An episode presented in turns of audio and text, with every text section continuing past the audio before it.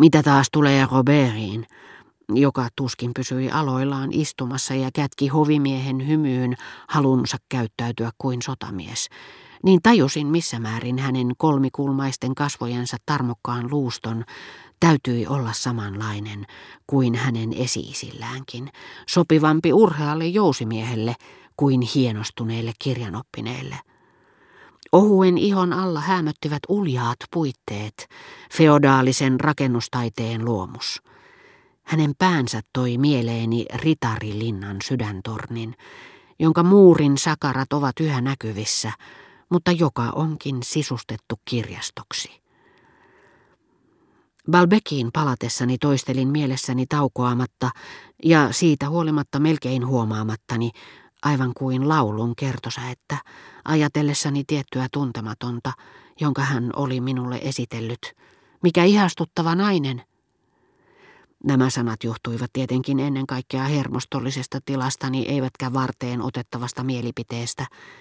Toisaalta on myönnettävä, että mikäli minulla olisi ollut taskussani 1000 frangia ja kultasepän liikkeet olisivat olleet auki vielä siihen aikaan vuorokaudesta, olisin ostanut sormuksen tuntemattomalle. Kun elettäväksemme suodut tunnit tähän tapaan kuluvat aivan liian erilaisilla tasoilla, tulee antaneeksi liiaksi itseään kaikenlaisille ihmisille, jotka eivät enää seuraavana päivänä vaikuta kiinnostavilta. Mutta me tunnemme vastuuta siitä, mitä olemme luvanneet, ja haluamme pysyä eilisten sanojemme takana.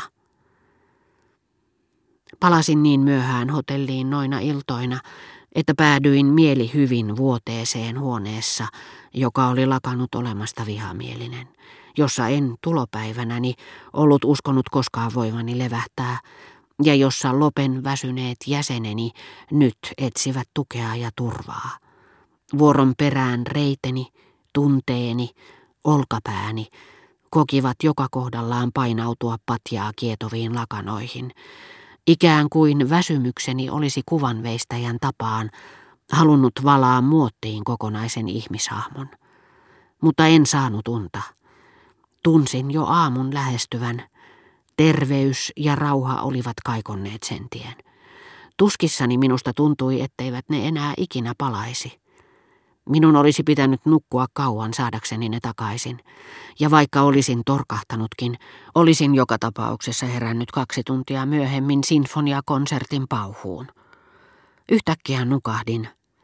Vaivuin siihen raskaaseen uneen, missä meille paljastuvat paluu nuoruuteen, menneisiin vuosiin, sammuneisiin tunteisiin, hengen vapautuminen ruumiin kahleista, sielujen vaellus, kuolleitten esiin kutsuminen, hulluuden harhakuvat, taantuminen eläinkunnan alkeellisimpien luokkien tasolle, sillä sanotaan, että me näemme usein unessa eläimiä, mutta monet unohtavat, että olemme niissä melkein aina itsekin eläin, vailla sitä järkeä, joka heijastaa näkemäämme selviön kirkkautta. Päinvastoin me osallistumme unessa elämän näytelmään epäselvin näkymin, jotka unohdus tuhoaa kerta toisensa jälkeen, niin että edellinen tilanne haihtuu sitä seuraavan tieltä, aivan kuin taikalyhdyn heijastamat kuvat. Kaikki nämä salat, joita emme usko tuntevamme, mysteerit, joihin meidät itse asiassa vihitään melkein joka yö, niin kuin myös siihen toiseen, tuhoutumisen ja ylösnousemuksen suureen salaisuuteen. Ollessani Rivbellen vaikeasti sulavan illallisen hullaannuttamana menneisyyteni hämärtyneille alueille suuntautuva, katkonainen ja harhaileva valaistus teki minusta olennon, jonka autuain onni olisi ollut saada tavata Le Grandin, jonka kanssa olin vastikään unissani keskustellut. Sitten oma elämänikin peitettiin kokonaan uudella lavastuksella, samanlaisella kuin ne, joiden edessä näyttämön laidalla näyttelijät hauskuuttavat yleisöä sillä välin, kun sen takana vaihdetaan kulisseja. Kappale, jossa esiinnyin, muistutti itämaisia tarinoita. En tiennyt siinä mitään menneisyydestäni enkä itsestänikään. Niin äärimmäisen lähellä oli väliin työnnetty lavastus. Olinpahan vain miekkonen, joka oli tuomittu piiskattavaksi ynnä muihin erilaisiin rangaistuksiin erheestä, jota ei näytetty, mutta joka oli yhtä kuin liiallinen portviinin nauttiminen. Yhtäkkiä heräsin, huomasin nukkuneeni niin kauan, etten ollut ensinkään kuullut sinfoniakonserttia. Oli jo iltapäivä. Varmistauduin siitä katsomalla kelloani joidenkin istumaan nousuyritysten jälkeen, jotka ensin jäivät tuloksettomiksi ja keskeytyivät tyynylle kaatumisiin, joskin nämä kaatumiset olivat niitä lyhytaikaisia, jotka seuraavat unta niin kuin muitakin humalatiloja. Olivatpa ne sitten viinin tai toipilasajan aiheuttamia. Sitä paitsi jo ennen kuin katsoin kelloani, tiesin keskipäivän olevan ohi. Edellisenä iltana olin ollut kuin tyhjennetty, painoton. Enkä voinut, koska kyetäksemme istumaan meidän on ensin oltava makuulla ja kyetäksemme vaikenemaan meidän on ensin nukuttava. Lakata elehtimästä enkä puhumasta. Minussa ei ollut enää kiinteyttä, ei painopistettä. Vauhtiin päästyäni minusta tuntui kuin olisin voinut jatkaa samaa jomottavaa juoksua kuuhun saakka. Mutta elleivät silmäni nukkuessani olleetkaan nähneet ajan kuluvan, ruumiini oli kyllä tainnut sen laskea.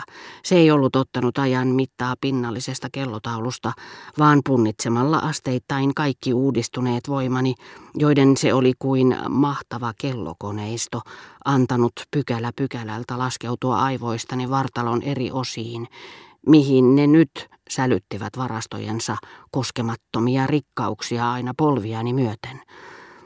Jos on totta, että meri on ennen ollut elinympäristömme, mihin meidän on upotettava veremme saadaksemme voimamme takaisin, sama koskee unohdusta, henkistä tyhjiötä.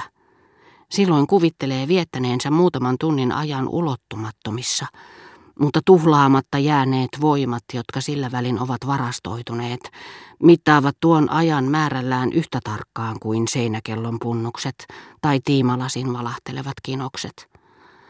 Kaiken lisäksi sellaista unta ei ole sen helpompi lopettaa kuin pitkällistä valvomistakaan. Niin voimakas on jatkumisen pakko.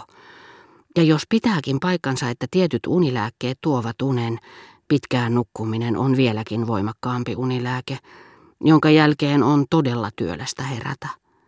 Niin kuin merimies, joka kyllä näkee laiturin, mihin kiinnittää veneensä, jota laineet tosin vielä keinuttavat, aikomukseni oli katsoa kelloa ja nousta ylös.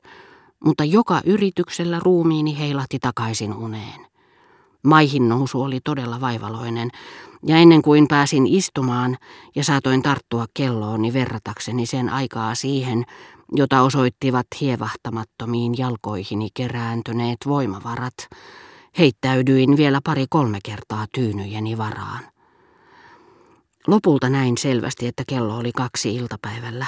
Painoin soittokellon nappia, mutta vajosin siinä samassa uneen, jonka täytyi kestää edellistä paljon kauemmin, päätellen herätessäni tuntemastani pitkän ja nukutun yön tuottamasta virkeydestä. Mutta heräämiseni aiheutti Françoise tullessaan huoneeseen, ja koska hänen sisääntulonsa taas johtui siitä, että olin painanut soittokellon nappia, tämä uusi uneni, jonka mielestäni oli täytynyt olla pitempi kuin ensimmäinen, ja joka oli tehnyt minulle niin hyvää, tuonut muassaan niin paljon unohdusta, ei ollut kestänyt kauempaa kuin puolisen minuuttia.